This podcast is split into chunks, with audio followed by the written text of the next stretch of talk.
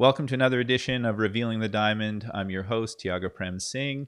Today is a very special day because we're doing this live on YouTube for the very first time. So, uh, thank you everyone who's made some space in your day, even if it's a couple minutes or if you can stay for the whole thing. Thank you for being here and visiting our Truth Seekers Union page on YouTube. If you're listening to the audio and you haven't been there yet, uh, please go ahead and uh, check out youtube.com backslash Tiago Prem Singh. It's a great time to be alive to uh, put out positive and uplifting content because you can most tvs now you can just uh, go to youtube and you can watch me in your living room. People have sent me videos and photos of them uh, doing the practices or listening in to the teachings in their living room or in their bedroom on the tv and, and i do that too with some of my favorite uh, youtube personalities podcasts that kind of thing. So super excited I've been meaning to do this for a while, and in the past, I relied on somebody else to do all of my tech. Uh, a two dear friends actually and you know they have moved into other ventures. One of them is very successful on youtube. If you haven't checked out Riche and niche uh, definitely recommend checking out our friend rich's channel. There's a lot of great content on there when it comes to digital marketing. And then our other dear friend kelby had twins and so he's kind of busy. Not to mention the pandemic so we can't really uh, see each other. So just want to give a shout out to those two guys for all of their support. And then there's been me since March learning about uh, how to do this in an effective way. And there's still I've still got a ways to go, but as you can see, I'm learning the lighting, I'm learning the camera, I'm learning the audio. I'm doing my best to uh, deliver and share this content with you all. And so I would just love it if you could uh, check it out. Check out the YouTube, hit that subscribe button. If you're watching now, please subscribe to the work we do, share it with your friends. Also, I want to say a big shout out to our uh, sponsors of the show. Big shout out to Seed Apparel. Seed makes hemp pants that are really stylish, uh, great colors. Uh, they're environmentally responsible, socially responsible company. You could put the pants in the ground when you're done with them and they would decompose into the earth. And they're not your regular Thai fisherman's pants, which I like, especially when I'm in Thailand, but they're a little more uh, stylish, a little more tailored, a little more attention to, to detail from a fashion standpoint. So please check out Seed. You can find them on Instagram at imseed or head over to the seedstore.ca and get yourself a pair of these pants. Maybe buy some for somebody for solstice or Christmas or Kwanzaa or Hanukkah or whatever it is that you celebrate.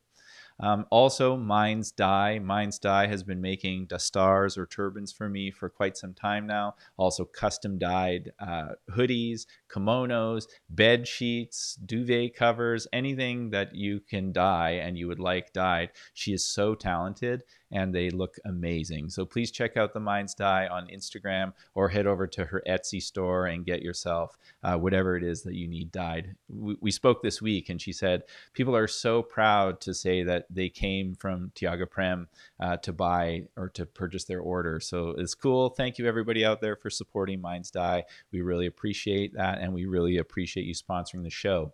If sponsoring the show is something that you'd like to do, just get in touch with us. Let us know whatever it is that you do, or maybe you want to, you know, help promote or or contribute to the uh, equipment that we have or whatever it is that you feel called to do. I'm so grateful for all the support uh, so we can continue to share what we're sharing uh, here on the podcast and also on the YouTube channels, as well as our digital courses, etc.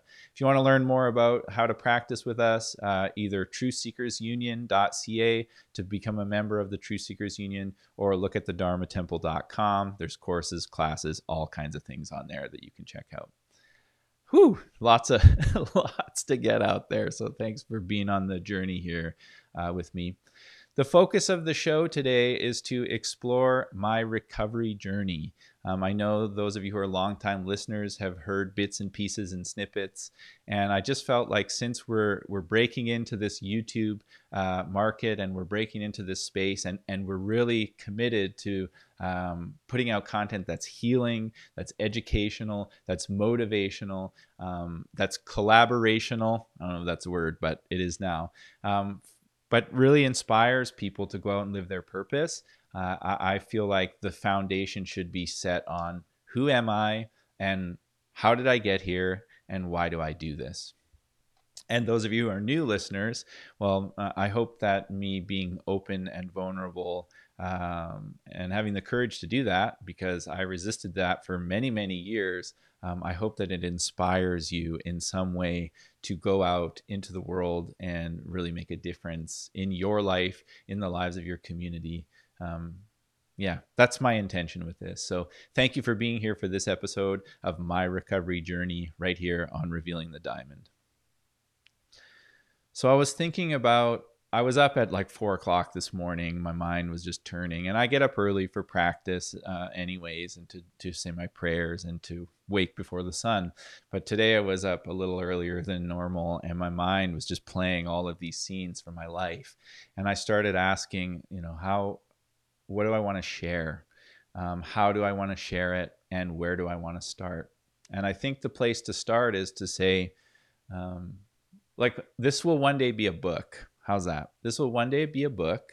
And I've already written one book called Merging with the Infinite, exploring one of the great healing tools in my life. And if you'd like to get a hold of that, um, I'm just revising and putting out a second edition. So stay tuned for that. Uh, it should be available in the new year in January. But I was thinking about what would this next book about my life be called? and it would be something to the effect if you have any good ideas let me know in, in the chat below or send me an email uh, or a message on uh, instagram uh, i was thinking about sort of calling it a life of forgetting and remembering something like that a life of forgetting and remembering. And the reason i, I found that to be a pretty accurate way of describing my personal process is that um, in the Ayurvedic tradition, which is dear to my heart, uh, a tradition from India, uh, the sister science to yoga, they talk about the primordial cause of disease being forgetting who you are. And in my experience, most of the pain and suffering I've experienced in my life has been a result of that, forgetting who I am. And most of the healing that I've experienced in this spiritual journey and this healing journey and this time of awakening uh, has been a process of remembering. And it's happened over and over and over in cycles and circles. And so I thought, well, what why not start with can you remember the first time you forgot who you are? And maybe take a moment if you're listening to this. I mean, if you're driving your car, don't close your eyes, but maybe just take a moment and think about like, can you remember the first time you forgot who you are.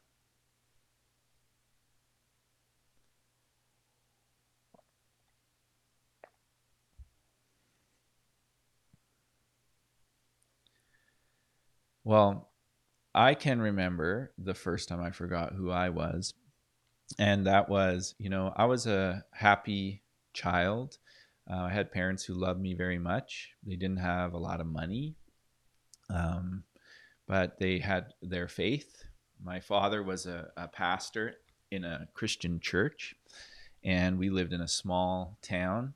Uh, I was born in a place called Moose Jaw, Saskatchewan, Canada, which is pretty fun to tell people who are from other parts of the world that that's actually where I'm from. It's not a joke. Moose Jaw, Saskatchewan, Canada. I only lived there for one year. I don't know that much about it. I returned there at one point in time um, but just for a moment. So I don't have deep connection to it other than it's on my birth certificate. Um, but my I say all of that to say we we were in rural, small town, prairie Canada with not much money. Um, my parents, you know, when they were 20 years old, they had two little kids. It was a different time. I mean, maybe you're 20 years old and have a couple kids that maybe it's not a different time, but for me, it's quite different. Um, when my dad was my age, he had two almost adult children, and I, I can't imagine what that would be like. Um, I have one child, for those of you who don't know, and I'm so thankful for her. She's been such an incredible teacher, and we'll explore uh, when she appeared on the scene uh, in the podcast. And I'll just pause for a moment and say if we can't cover all of this in one episode, then next week we'll do a part two. But let's see how it goes. Okay. I mean, I'm almost 40 years old, and here we are starting at Moose Jaw, Saskatchewan, Canada. But um, anyhow, uh, I was a happy kid. My mom says that I didn't cry very much. I loved music. She said she would just sit me in front of the speaker for hours as a toddler at the record player, and I would hardly move. I I just had like a love for sound for since day one. I was happy. I was playful. Um, I loved to laugh. Uh, that that kind of thing. And I didn't have an experience really of forgetting who I am uh, until I was, uh, I don't know what grade it was, second or third grade. Uh, and it's interesting because my daughter's around that age now, and I can just see how now she's starting to be a little more impressionable, like from the externals. Like before, she was more impressionable by what's happening in her home and her parents. Um, and now she's more influenced by the externals and so it kind of makes sense that this is the where i had my first forgetting who i was um, but I was I could read from the age of four or five, pretty young, and I loved to read at an inquisitive mind. Continue to have an inquisitive mind, just like you. I mean, that's why you're listening to this or watching this. You have an inquisitive mind, and um, anyhow, I had a teacher in school who really didn't see me for who I was and uh, we had some clashes and through therapy and all of you know deep recovery work i realized that some of the trauma i experienced in the presence of this person left me feeling like um, i don't deserve to be loved and uh, sent me on a lifetime of seeking the approval of other people. And it was very damaging.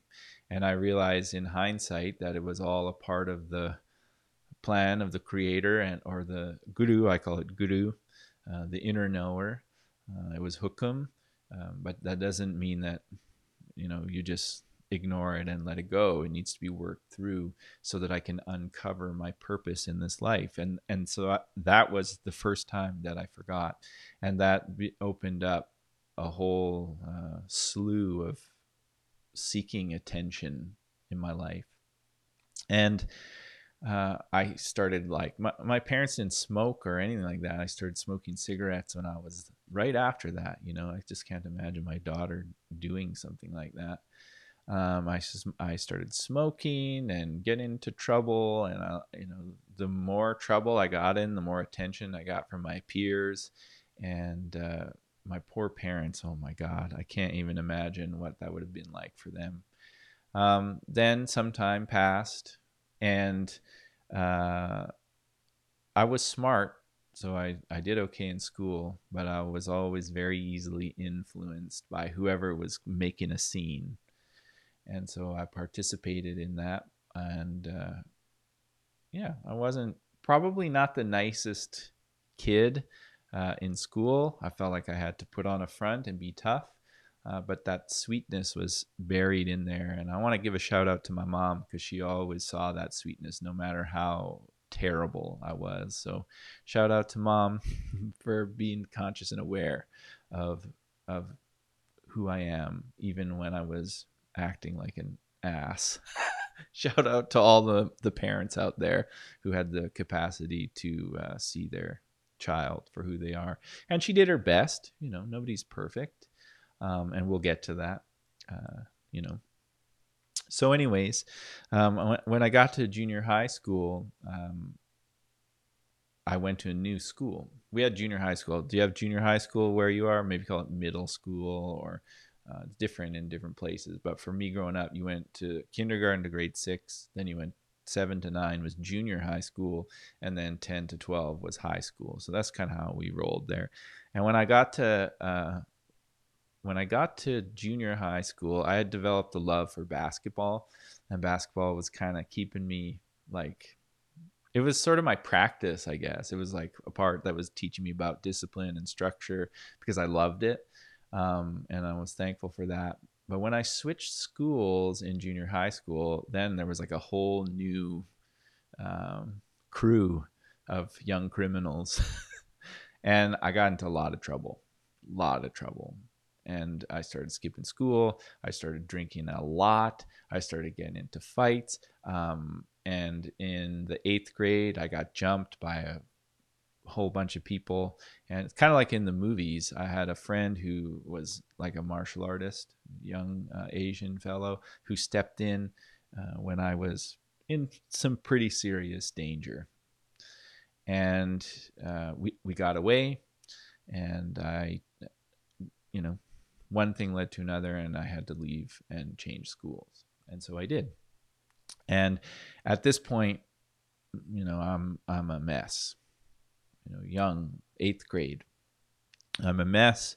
I'm stealing from my family. I'm getting high. I'm just, you know, doing all kinds of stuff. And the purpose of this podcast is not, you know, to swap war stories. I just want to give some background. And I want you to know that we're going to move from the dense and the ick and the hard to manage into uh, how I got to be who I am here in front of you today, who's really committed to serving and uh, helping others in their journey to recovery. So don't worry if you're thinking, oh God, this is, I don't know where this is going. It's going to a, a sweet place. But let's take the journey together. So I switched schools. I went to a school that was uh, where they really paid close attention to whether or not you went to class. It had more of like a superstructure, uh, which was beneficial for me It had a sports program, so I was able to play basketball, which was important to me. And when I started out there, uh, things were going pretty well. I, w- I was playing ball, I was playing well. I was the MV. I played on the senior varsity team when I was in ninth grade. I played on the grade 12 team. I was the MVP the opening year uh, at our opening tournament, scored 27 points. I know, like "Glory Days," the Bruce Springsteen song, but just to put it in perspective, I was I was doing well, and it was a big shift from uh, where I'd been. And then I blew out my knee, and when I blew out my knee, it was like my love, my devotion, my discipline was ripped away from me, and I couldn't play anymore um, for quite some time. And I went into a, state of depression, and it was not uh, diagnosed as that. I recognize it now looking back. Um, and my parents, they had to work hard to make enough money to pay for the school and to take care of our family. And so, you know, they weren't around and didn't really have the tools to support me in the ways that I probably needed at the time. Financially, 100%. Did they do their best? 100%. But I'd some I'd developed some pretty deep wounding and in the process of forgetting who I am. And and so I started going down the same path again. Getting super drunk, get, taking drugs, stealing, um, fighting, getting into trouble, being a womanizer and just a general all around wounded young person.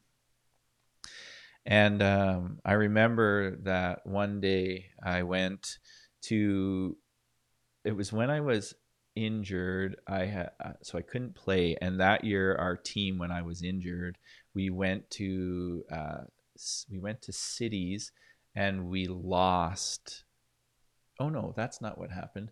We went to cities and I couldn't play. Um, what's up? Yeah, thanks for thanks for commenting. Uh, nice to have you on here. So we went to the city finals and I couldn't play, and another friend of mine couldn't play. And so what did we do? Uh, we got drunk at the basketball game, and you're not allowed to do that, obviously. And I got in big trouble from uh, my coach, and my coach t- drove me home after, and he was so angry with me. And I remember sitting in the living room with my mother and my coach and uh, the, the assistant coach. And this is another time that I forgot who I was because my the coach said to me, looked me straight in the face and said, "You know, you're a really effed up person." And I can still see his face and I can still hear those words. And I allowed that to define me.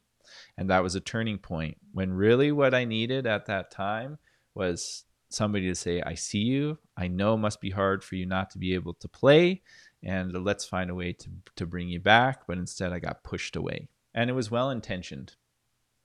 You know, it's from conditioning, especially male conditioning. And uh, so after that, I was, it was a, a disaster. Uh, my parents put me on uh, amphetamines basically to help with what they called an attention issue. And that turned into a side hustle so I could sell them and then take a bunch of them. Got really good at drawing, high on these uh, uh, pills that were for kids who were hyperactive. And then I started getting into a lot more trouble. And uh, one interesting thing happened, and here's the here's where things start to take the turn. Is while I'm just making a mess of my life. Uh, a teacher in the school somehow, very tuned in, noticed that I had um, a love for spiritual teachings or writings, mostly because I think I would have been reading like Jack Kerouac or something at the time. And so this teacher asked if I would be interested in practicing meditation. And I was like, yeah, I would and this is the part where while i'm going through this depression this is the the grace of the guru i call it that now. I wouldn't have called it then uh, called it that then. But what was happening was i started to get interested in uh, eastern philosophy and spirituality but secretly. Like i would never let any of my uh, fellow criminally minded um, associates let I would never let them know that I was interested in that. But behind the scenes, I was reading Kerouac, I was reading Siddhartha by, uh, by Hermann Hesse about the life of the Buddha. Uh, I was exploring, listening to the Grateful Dead. I was exploring these uh, very conscious realms, and uh, but secretly, not for anybody uh, else to know. And this teacher saw that in me, and we began to practice a bit of meditation, and that was a game changer I can see looking back that some part of me was like, you're going to do this for the rest of your life.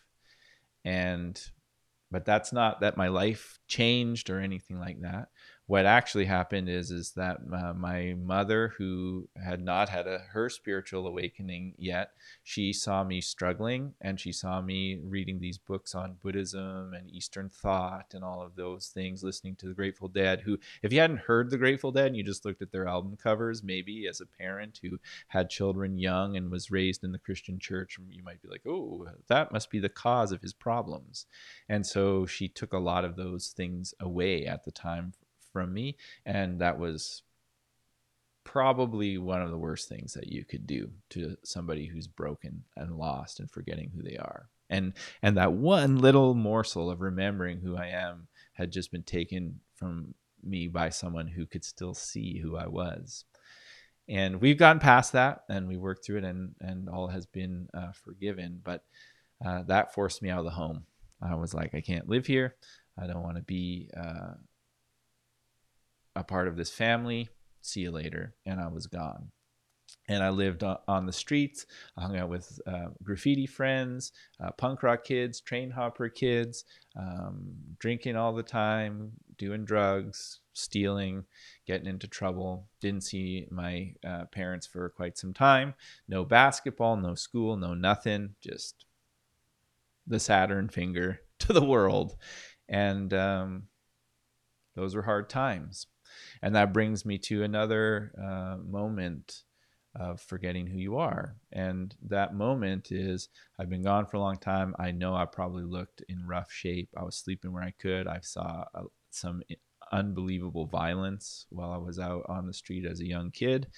And um, anyhow, I ran into my dad one day who uh, he had gone back to school to become a lawyer when I was young, when we didn't have a lot of money. He felt called to, to do that as a child. That was his dream. He went back to school. My mom worked. That's why they weren't around. My mom worked nights. She worked all the time. My dad studied, and my sister and I just kind of did what whatever.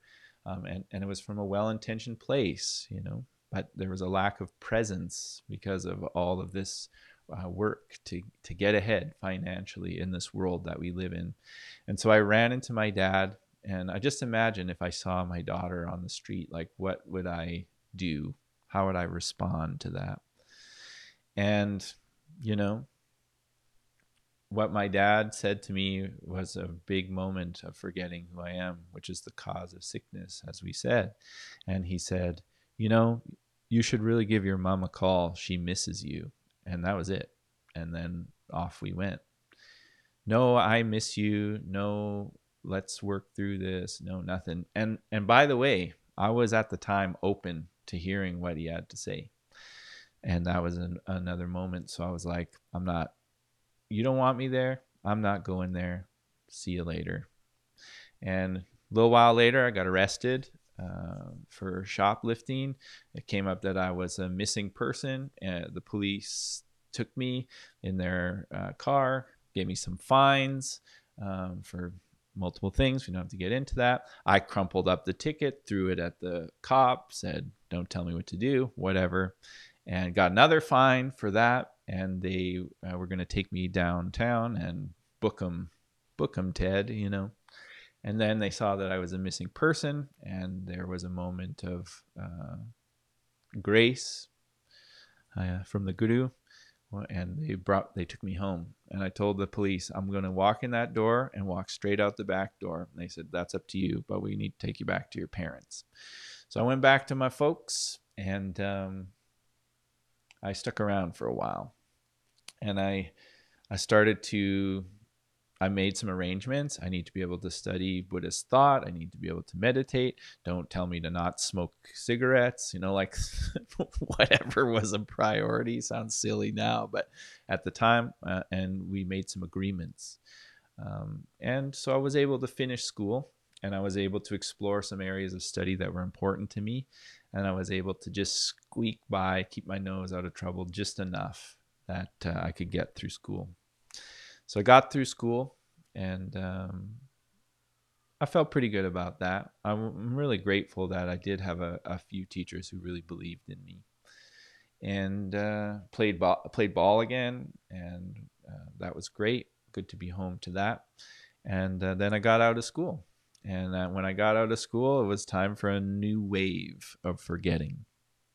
Uh, that was a uh, around the end of school is where I really got into psychedelics and I really got into through spirituality, Ram Dass and that and that all of that. Uh, my first yoga teacher, Bhagavan Das, I read his book. I started to really expand my mind, so that was positive.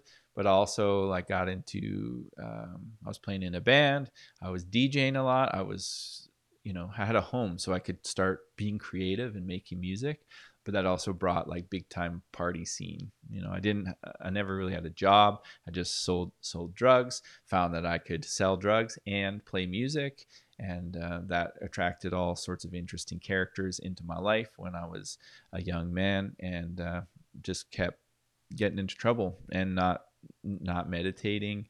Um, rob robbed some people for a lot of money uh, in those days in the drug realm and uh, out of concern for my own safety and life i realized that man i'm fucking up big time. And if i don't turn this thing around i'm going to be dead or in jail. And i didn't want that. Underneath you know on the surface i said i didn't care. That's how i did things like that. Um, but underneath i did care. And so uh, i called up my mom's after couple years of insanity and pain and suffering. I called up my mom and I said, you know, I don't want to do this anymore. I want to get clean. Can you help me? Whew. Probably take a breather there, right?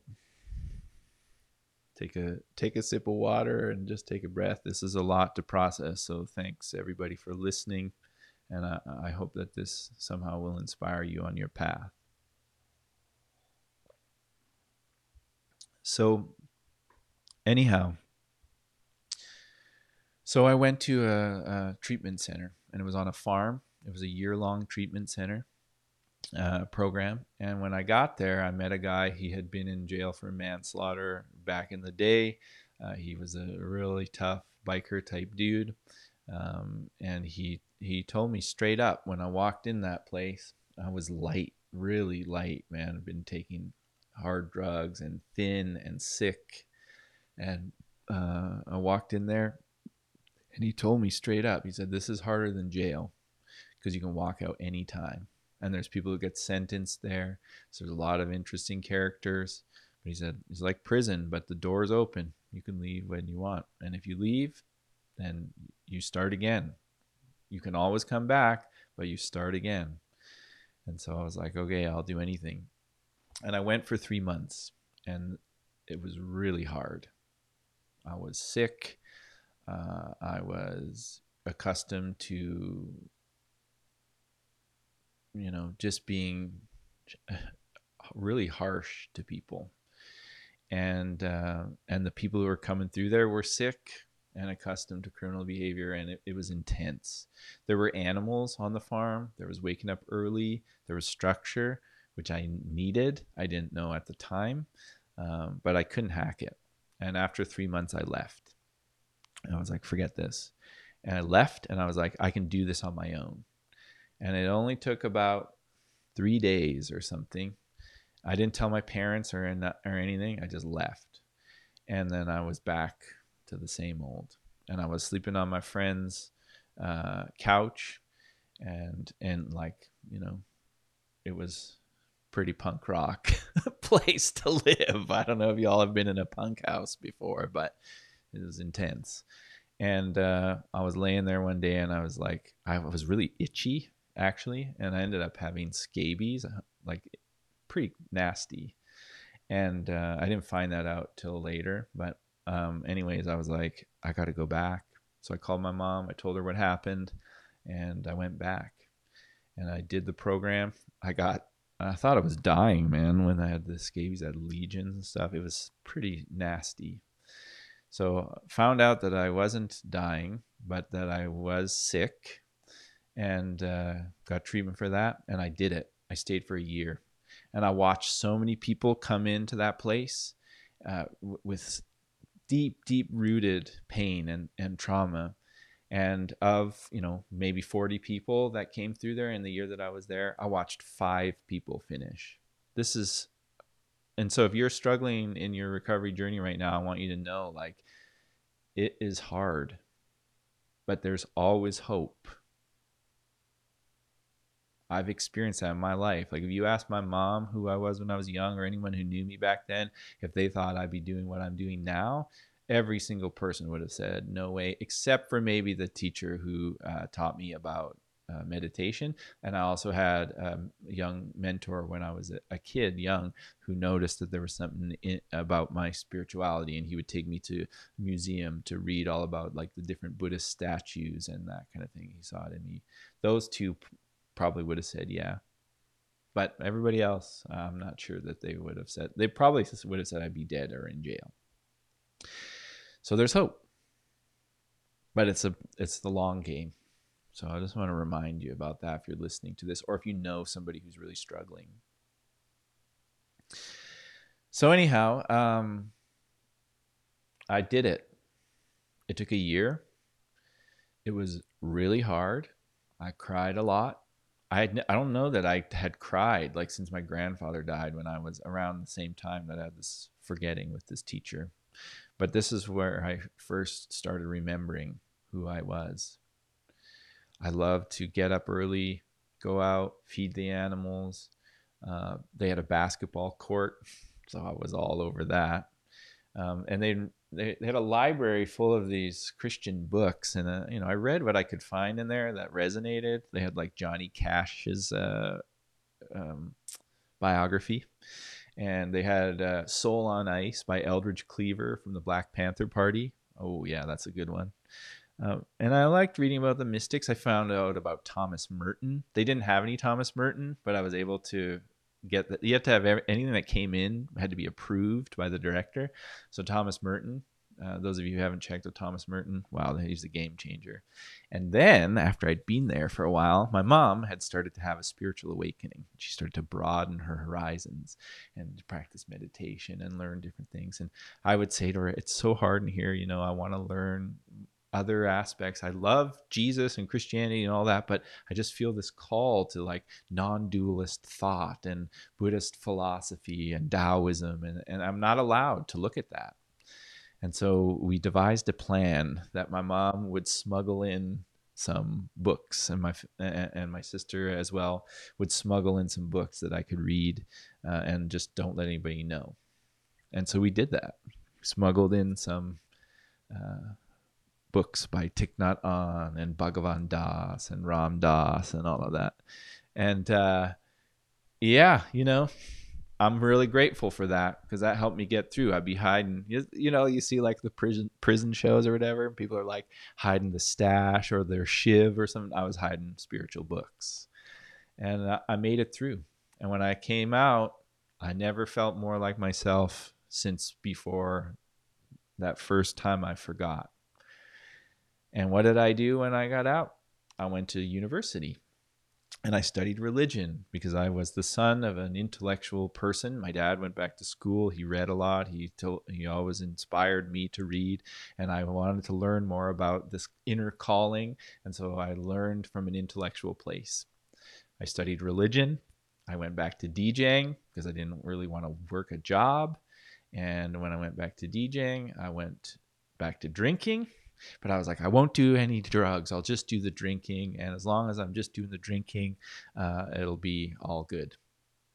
And um, yeah, that sounds like an addict, doesn't it? Like justifying your uh, behavior. But anyways, I did keep it together, and I and I lived with my dad. And by the way, I had not really been close to my dad after that meeting when I had left home, and that little short time when I was in college uh, and living with my dad, and um, that was the closest we have ever been, and even to this date. And I'm so grateful that I had that opportunity to be with him. He was single; my parents had split up.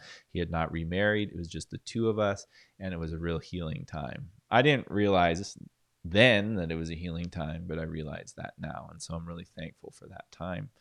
Um, I went to school, I DJ'd, I partied, I got back in there, I started making money, and uh, I fell in love. And I met an incredibly talented, beautiful uh, young woman, and we fell madly in love. I was young still. You got to remember that, you know, I was in my very early 20s. And we decided that after some time together, uh, that we would get married. And so we got married, and uh, we were really happy until the old pattern started to resurface. I started getting in trouble again and messing around, getting in trouble, losing my structure, still showing up for class, but deep wounds, forgetting who I am, you know. And uh, so we decided that we would go after a couple years in, in Calgary. We decided that we would move to Saskatoon, where she was from, Saskatchewan. Those of you who are in the United States or other places listening, it's like moving from um, a, a, city of about a million people to a city of 250,000 people. Pretty small. And uh, in the prairies, a good university there. So I went uh, to university there and got back into playing hoops and um, a fresh start. The idea was that I would quit drinking. I would step away from the party scene. And I, I also wanted to note that during the party scene there, I was starting to become quite successful, traveling around, DJing, making lots of money, and just being the life of the party, which came with, oh, you give an addict keys to the kingdom like drink what you want take what you want and you'll wake up with money in your pocket at the end of it dangerous you know i was well enough that i wasn't thieving from people, but I was just trashing my life and and hurting people, especially uh, my partner at the time. And so we moved away so that I could go to U of S. I found out that the dean of the religious studies program there um, was a uh, yogi. He was married to a Tibetan woman. He could speak seven languages. He was really inspiring. And so I was stoked to go there. And we made friends instantly, right away.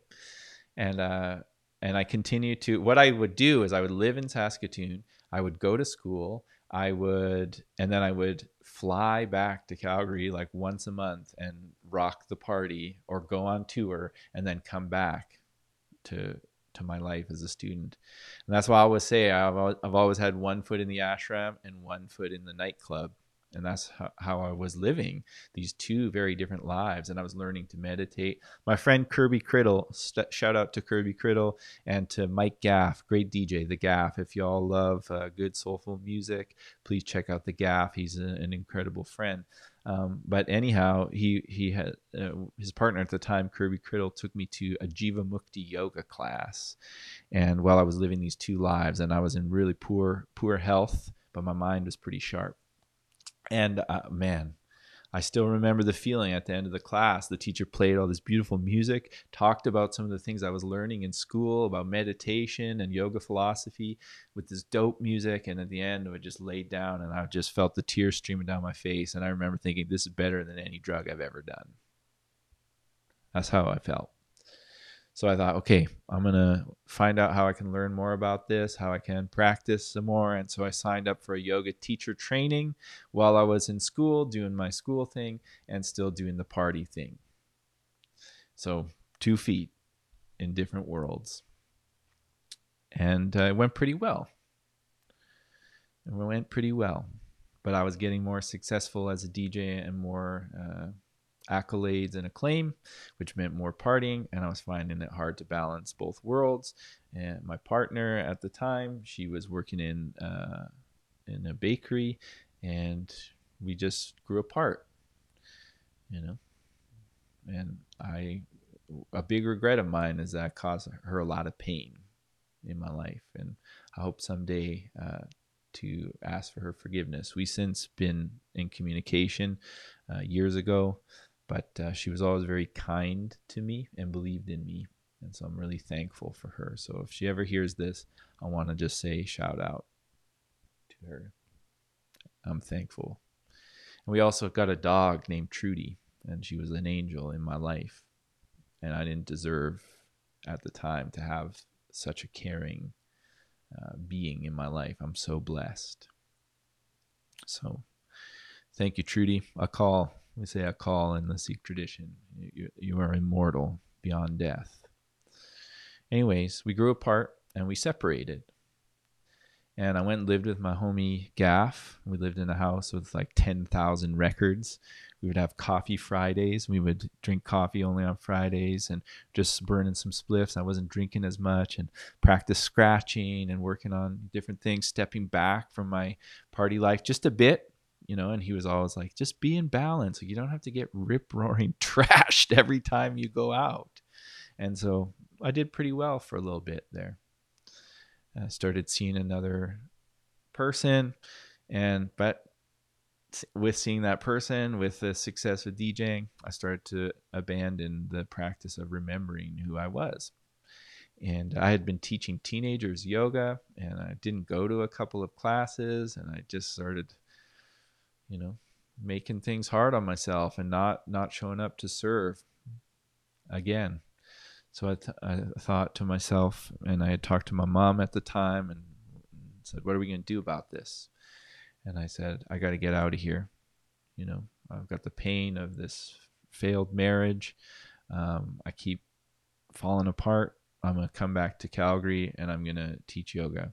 Yeah, right. Go back to the place where you're getting into all kinds of trouble and uh, do what you could be doing now, but you're not. But it's all it's all grace. So I headed back to Calgary and I worked in a record store of my friends. I DJ'd, I partied, and I just w- went wild instead of realizing that I was uh, traumatized from the end of my marriage and taking some time to process it, I completely ignored it and went harder than I'd ever have before. And then I needed to get out again. And I had met another girl. There's you see the codependent pattern happening. And uh, my mom never really liked her that much. There's like a Justin Bieber song like that. My mom doesn't like you, but she likes everyone. My mom didn't really like this person that much, and uh, but she said, "I think you should go with her to Vancouver." She was moving to Vancouver. You got to get out of Calgary.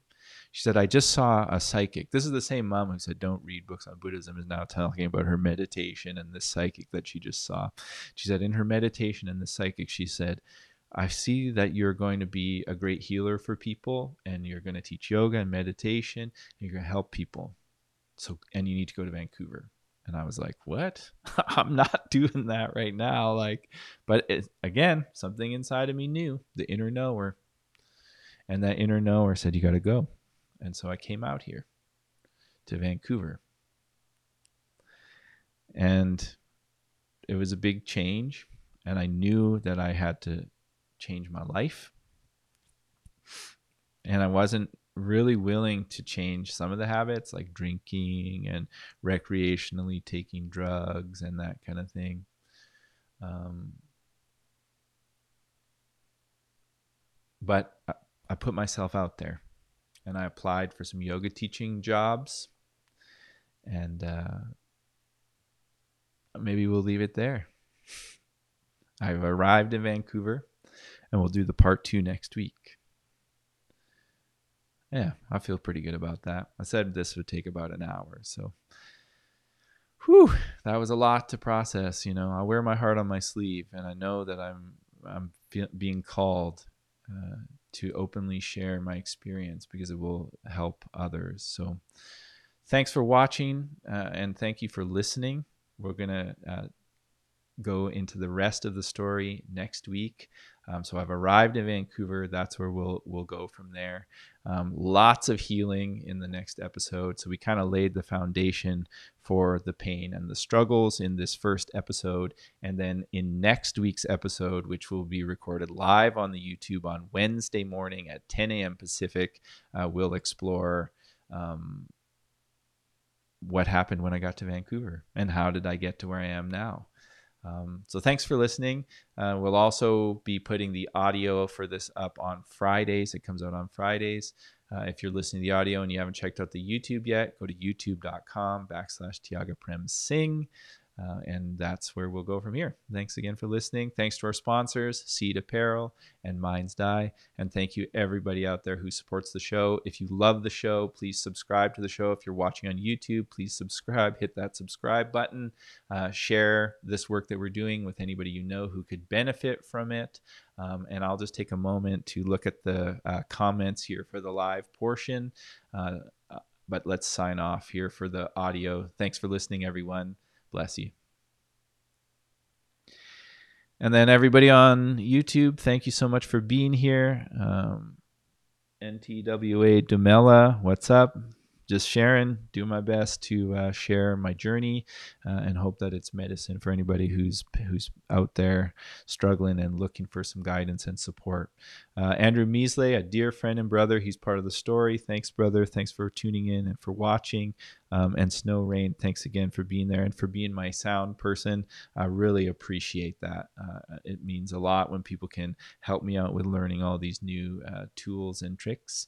I want to also remind everybody that uh, we have got Truth Seekers Union. If you feel like uh, you could use support. I had I've had great support in my recovery journey, um, and whether that support is like you just want to learn more about meditation, or you're struggling with addiction, or you're struggling with codependency, uh, whatever uh, whatever is happening um, with you in your life, uh, Truth Seekers Union is a great way to get that support. Also, keep tuning in here, and I'm more than happy to communicate with y'all uh, on the YouTube um, yeah, looking forward to next week. I'm also looking forward to next week. Um, I think this is a brilliant way uh, to connect and to share. If you have ideas about videos that you'd like to see, let me know. Um, I'm I'm here to serve. That's really what this is all about. I was talking to my partner earlier, and I, I was saying to her that I know uh, I know that I've been called in this life to to be a teacher. I know. I just know. And no matter what happens, pandemic, vaccines, can't travel, have to close your business, whatever it is that happens, I'm going to keep uh, showing up. I have to, and I choose to.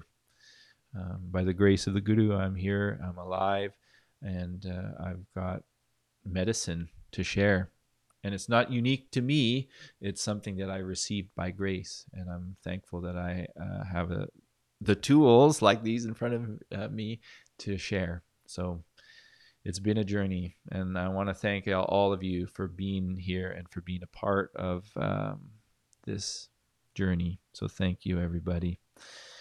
All right i think that's it for now. I'll just leave a little note here in the comments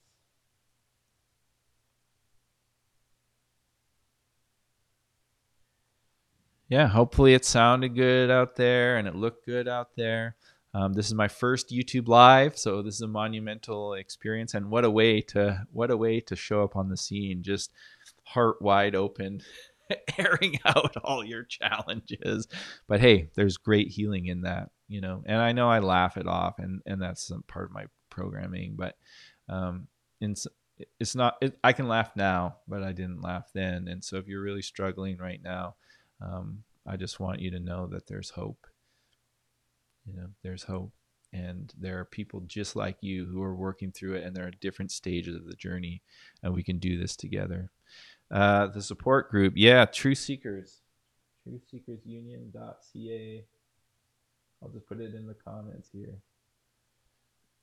That's where you can uh, become a member of the wednesday night sessions. Okay well I think that's it for today. Um, I'm gonna pop on Instagram, so if y'all uh, are part of the whole Tiaga Prem Singh Instagram, I'm gonna go on there and just see if anybody's out there and wants to uh, to chat. Uh, I'll be on there for you know a few minutes. Uh, so see you over there. Thanks for watching. Love you. Bless.